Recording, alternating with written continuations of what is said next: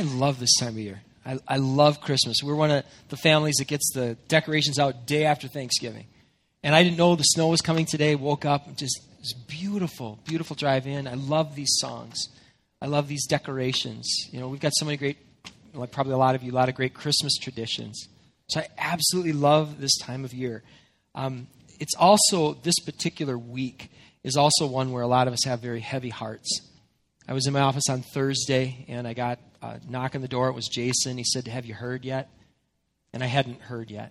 I hadn't heard about the accident that happened right down the road on ninety-six and ten, where three high school students were in a car, and two of them died, and one's in the hospital. And I think about this time of year, and I think about those families, and there's probably stockings that had already been hung. There's probably um, gifts that had already been purchased, and and certainly hopes and dreams that didn't include this. So please keep those families in your, in your prayers and thoughts, and and uh, that makes today, um, and the scriptures that we're going to be pressing into today, it makes it all the more real as we press into Christmas. And today, as best I can, with the time that we have, I want to explain why I have hope in a world where there's this much pain and this much darkness. We started a brand new series last week, and we're looking at this iconic scripture, this prophecy that's found in the book of Isaiah chapter nine. And there's these titles that are ascribed to this child that was going to be born. Titles of Wonderful Counselor, and Everlasting Father, and Prince of Peace. And today, in God's sovereignty, he has us looking at Mighty God. That's the title we're looking at today, on a week where two juniors in high school, where my kids, my kids are in the district, in this district, you know, where they lost their lives. And if you haven't already, if you want to take out this blue insert, there's a place to write this down. Here's, here's a question. If God is mighty, if, if in the way we worded it here, if God is almighty and he's all-knowing, where was his salvation on Thursday? Isn't that a question that seems fair to ask? If God knew this was going to happen, if he could have stopped it, why why didn't he?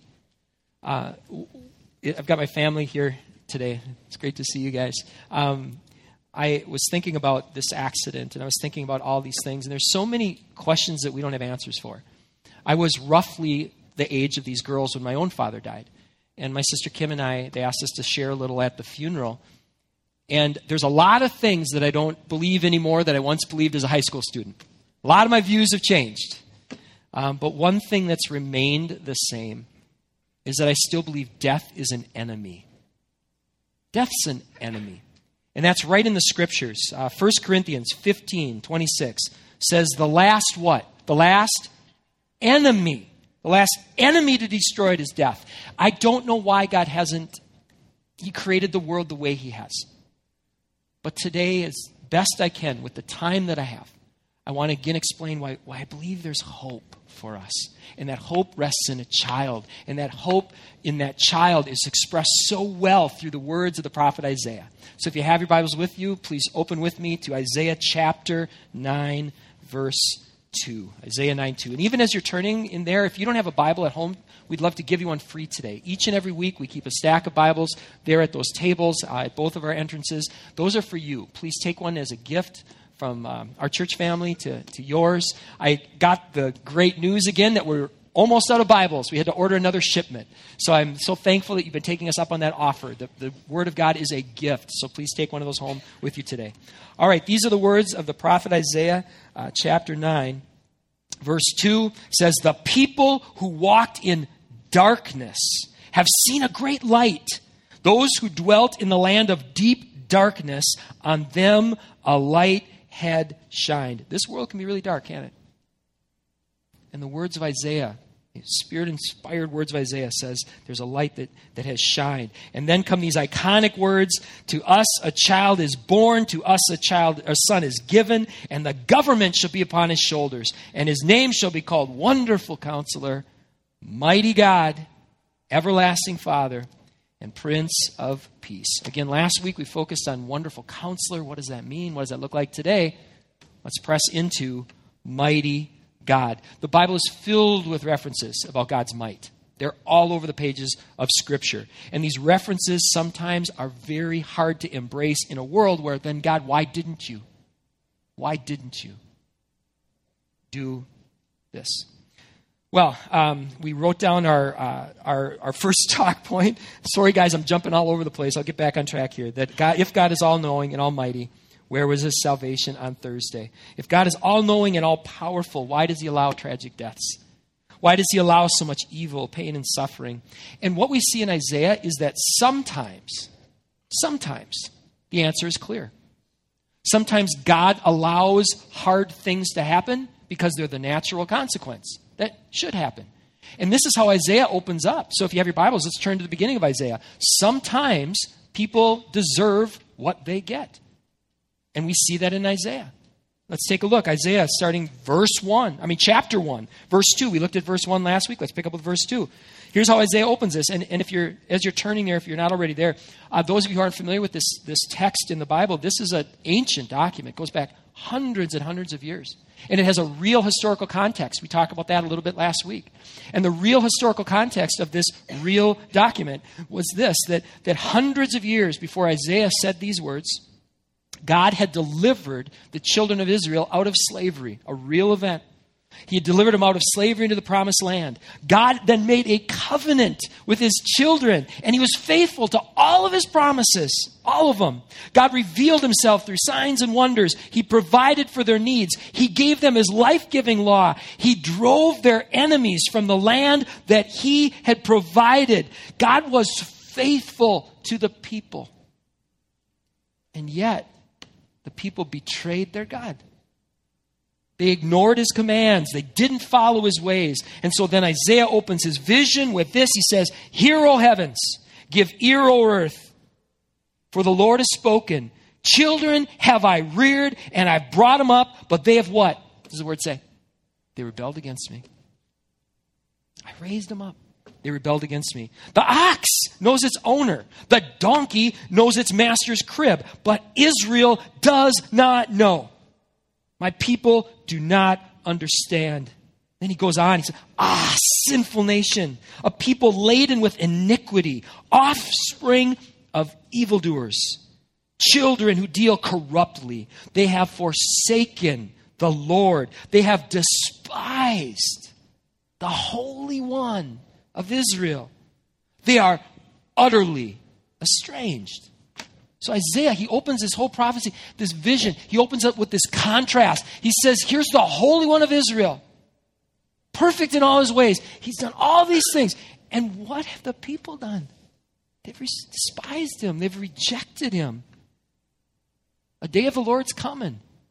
And they deserve this. These people in this time, in this place, they deserve this. This is from Isaiah chapter two, verse twelve. The Lord of hosts has a day against all that is proud and lofty, against all that is lifted up, it shall be brought low. And as God promised, that time came to pass. And the mighty nation of Assyria invaded Israel, and darkness filled the land. And let's fast forward now. We're going to fast forward to the verses that lead directly into Isaiah nine two. So this darkness has come. It was a deserved darkness. Assyria invades the promised land. And we read in Isaiah chapter eight, verse twenty-two, they will look to the earth, but behold darkness, distress and darkness, the gloom of anguish, and they will be thrust into thick darkness. And I'm reading these words, and I'm thinking, you know what? If Isaiah, the book of Isaiah ended right here, chapter eight, God would have been just. He told them what would happen. They transgressed anyway. He would be perfectly just for Isaiah to close right here. You guys get what you deserve. Is that where Isaiah ends, though? It doesn't. And this verse literally flows right into, the thought continues right into the passages that we talked about with these, the light shining. Let's take a look at this.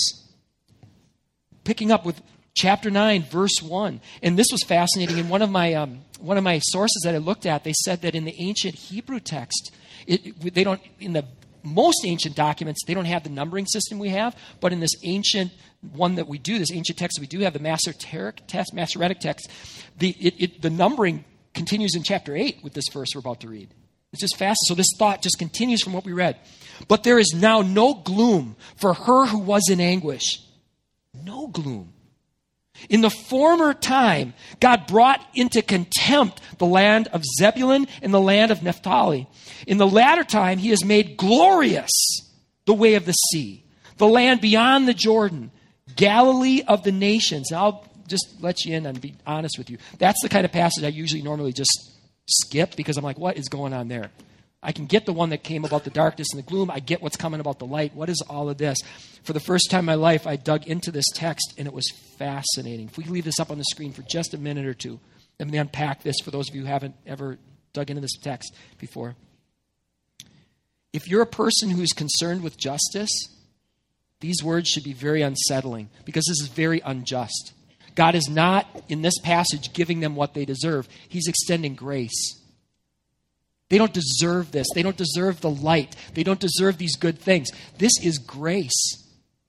God is doing something that, that is not, in, in a, at least if you're straight going by the law, seems unjust, seems like amazing grace. He's about to, he's making a prophecy. Something is going to come that you don't deserve.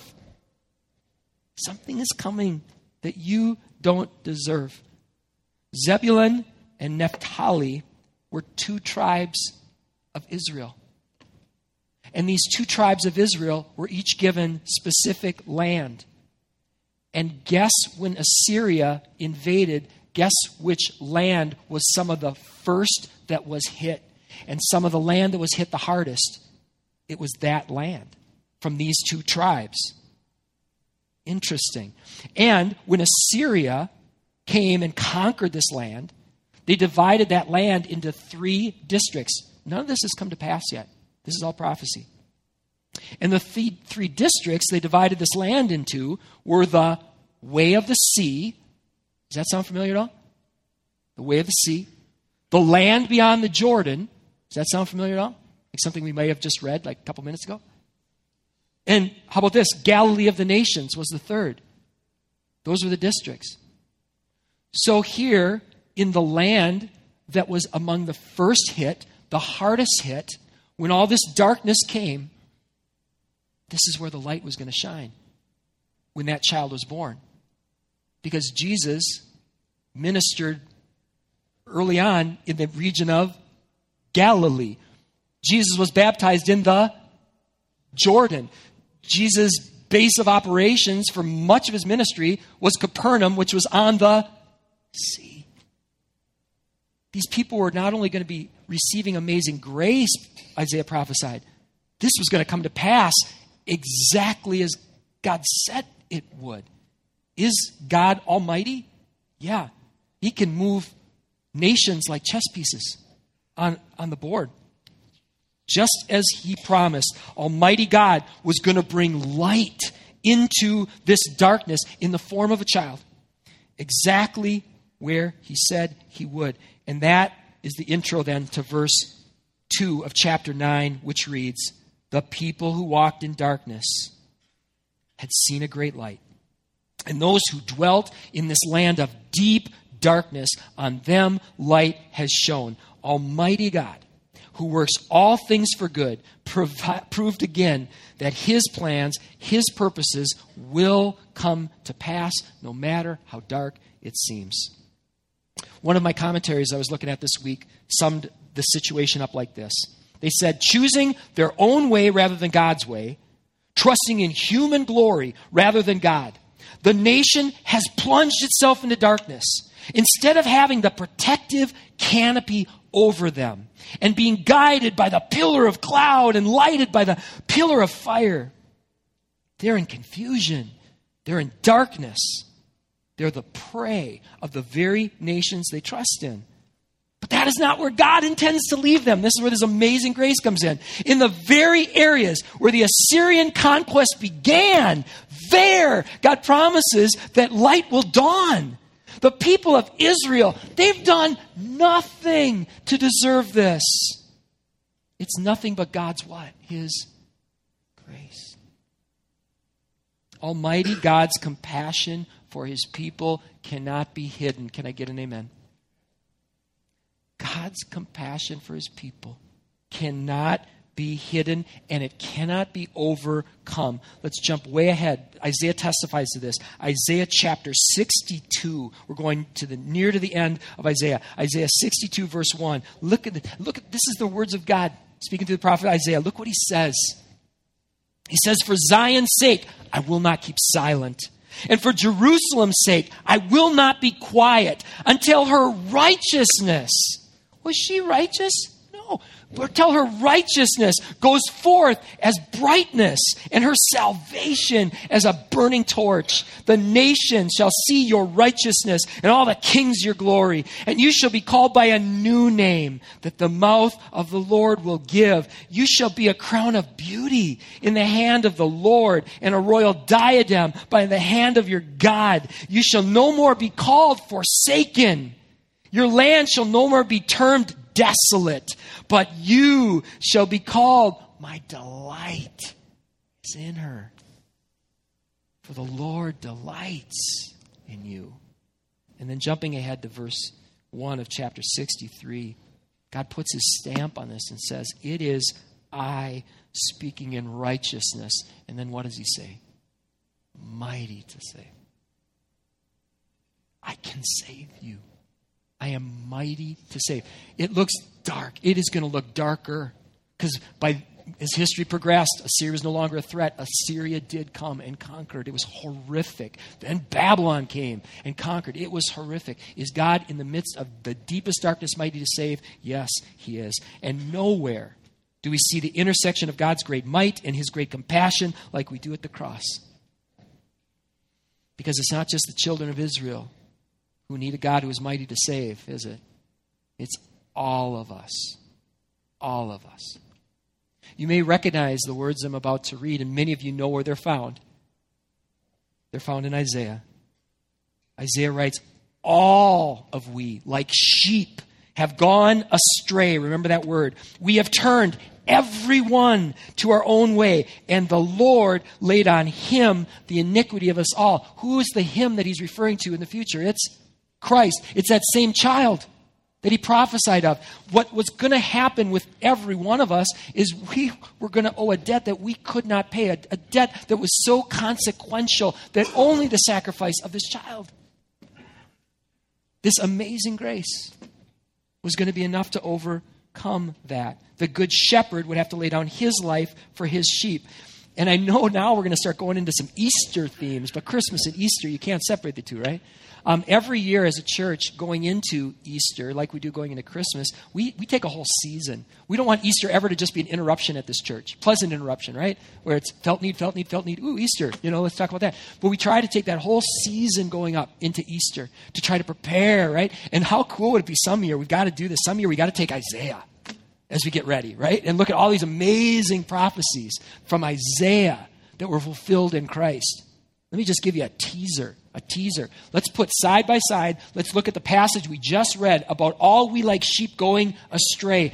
This other side, the side by side we have, these are the words of Jesus of Nazareth. That child, when he became a man, out of his lips, he says these words. And again, just like we read earlier in those prophecies about God and who he is, now we see coming from the words of Jesus, his love, his compassion for us.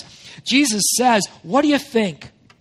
If a man has a hundred sheep, and one of them has gone what? Astray." Does that language sound familiar at all? It does. I hope it does. Does he not leave the ninety-nine on the mountainside? And he goes and he searches the one that went astray. My brothers and my sisters, if you're sincerely seeking God, he is a God who in those dark times, he hasn't left or forsaken you. And you may not know where he is. You may not understand what he's doing. I'm there often, often. But he's a God that can be trusted. He delights in you. He searches after you like a good shepherd would search after that sheep that went astray, whether it was deliberate or whether it was by accident or just not even knowing who this God is.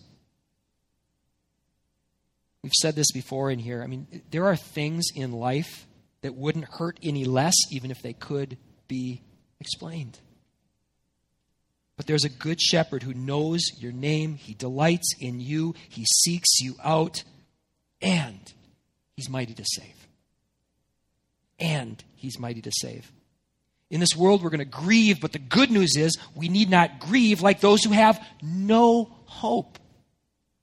Earlier this week, before I had even put much thought at all into the rest of this message, I felt impressed upon me three phrases: God is, God will, and God may. And I didn't know exactly what was going to happen with those, so I just kind of typed them in and, and let them go. It makes more sense to me now. God is mighty to save. He is. He's orchestrated that through history. And if your hope is in a God who is mighty to save, one day your healing will come. One day justice will be served. One day your faithfulness will be rewarded. One day your tears will be no more. Can I get an amen on that? In Christ, one day your tears will be no more. And one day you will be reunited with all the saints. Can I get an amen on, amen on that one? One day. God is mighty to save. God will bring to pass everything that should come to pass. We live in the May time. We live in the May. As we present our petitions to God, he may answer the way that we long for him to answer, and he may not. That's the time we live in right now. And this is why it's so important to remember this next piece. And I encourage you to write this down in your notes. Remember this. Almighty God is also the wonderful counselor. He's also the everlasting Father. He's also the Prince of Peace. You may want to circle that word also if you're taking notes here. He is also these things. This, I don't know if I can get this out, what's up here, but I'll do my best. If you detach mighty God from those other things, you basically have got Santa. Because if you believe there's an almighty God who's not those other things, then basically he's a God that, if he's God, he should fulfill your wishes. Does that make sense? But God isn't just mighty. He's just not able to do all things. He is also the wonderful counselor. He is also the everlasting Father. He is also the Prince of Peace. And there's a place to write this down in your notes, and write fast on this one because I'm going to unpack this really quickly here. Disappointment awaits those who disappoint God. Disappointment awaits those who disappoint God. Let's talk about the word appoint. To appoint is to put someone in a role. That's what you do, right? When you appoint someone, you place them in a specific role. The word, the prefix dis, I had to look up because me grammar is not so good. All right? So I here's, here's I looked this one up. But dis is a Latin prefix, and it means apart. It means asunder. It means to reverse. And then look at these examples. Aren't these examples of exactly what happens when we think this is who God should be? All these are true. When we think this is God, who we get one piece of God, but we take the other pieces and we just ignore those. I guarantee these other words will be true of your relationship with God.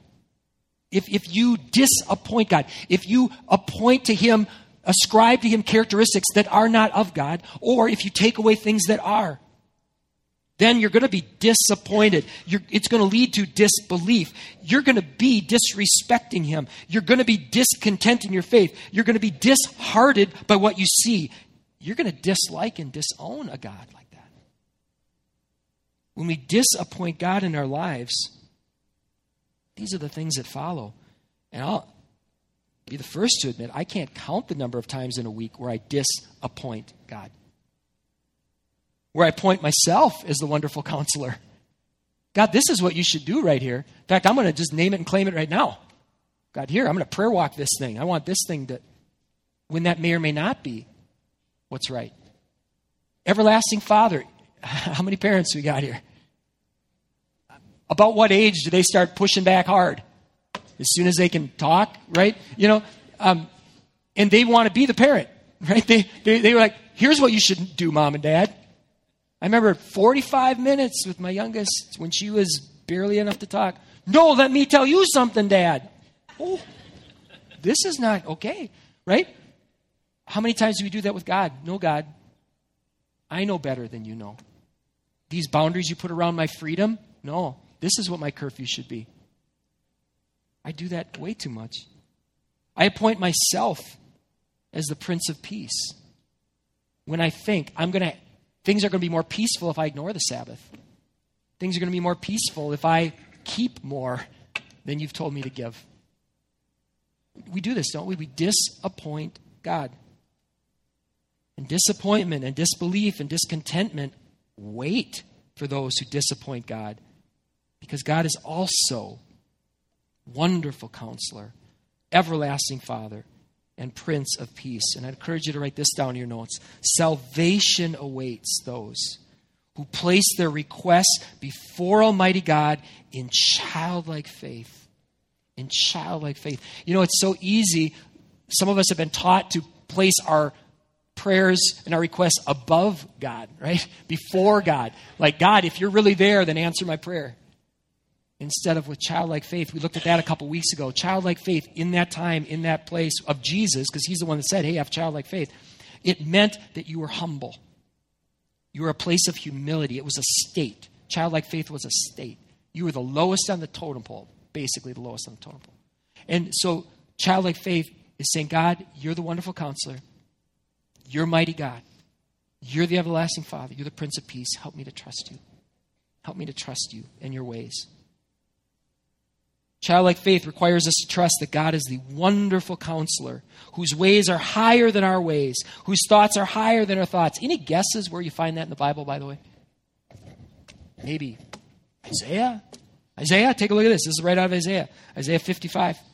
For as the heavens are higher than the earth, so my ways are higher than your ways. My thoughts are higher than your thoughts. Childlike faith helps us to trust that God is a wonderful counselor who wants to help us align our lives with his good plans and purposes. Childlike faith helps us to trust that he is mighty God and he will bring to pass all that should pass. Childlike faith helps us to recognize that God's motivation comes from a perfect Father's love. And childlike faith empowers us to trust that God knows our deepest longings and he truly is our Prince of Peace. God is mighty to save. And here's the thing about his salvation. Like any good gift, you can receive it or you can what? You can reject it. And that's something no one can do for you. You've got to receive or reject this gift. So here's our invitation, not just during Christmas, but all the time. There's a place right in the notes. We invite you to experience God with us, to experience God as wonderful counselor, mighty God, everlasting Father, and Prince of Peace. Why do so many of us in this room have hope in a world that's so dark, in a world where disappointment comes our way daily? Because to us a child is born. To us a son has been given. And the government will be upon his shoulders. And he will become wonderful counselor, mighty God, everlasting Father, and Prince of Peace. Well, today we have a special opportunity to receive this as we receive communion. So this time I want to invite the worship band to come forward.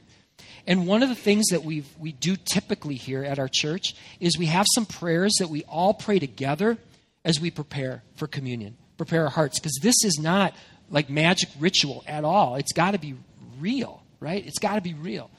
And so one of the things we try to do is have some prayers we pray together before we prepare this. And this, I came across this. I'm reading a book this week called The Good and Perfect, or The Good and Beautiful Community.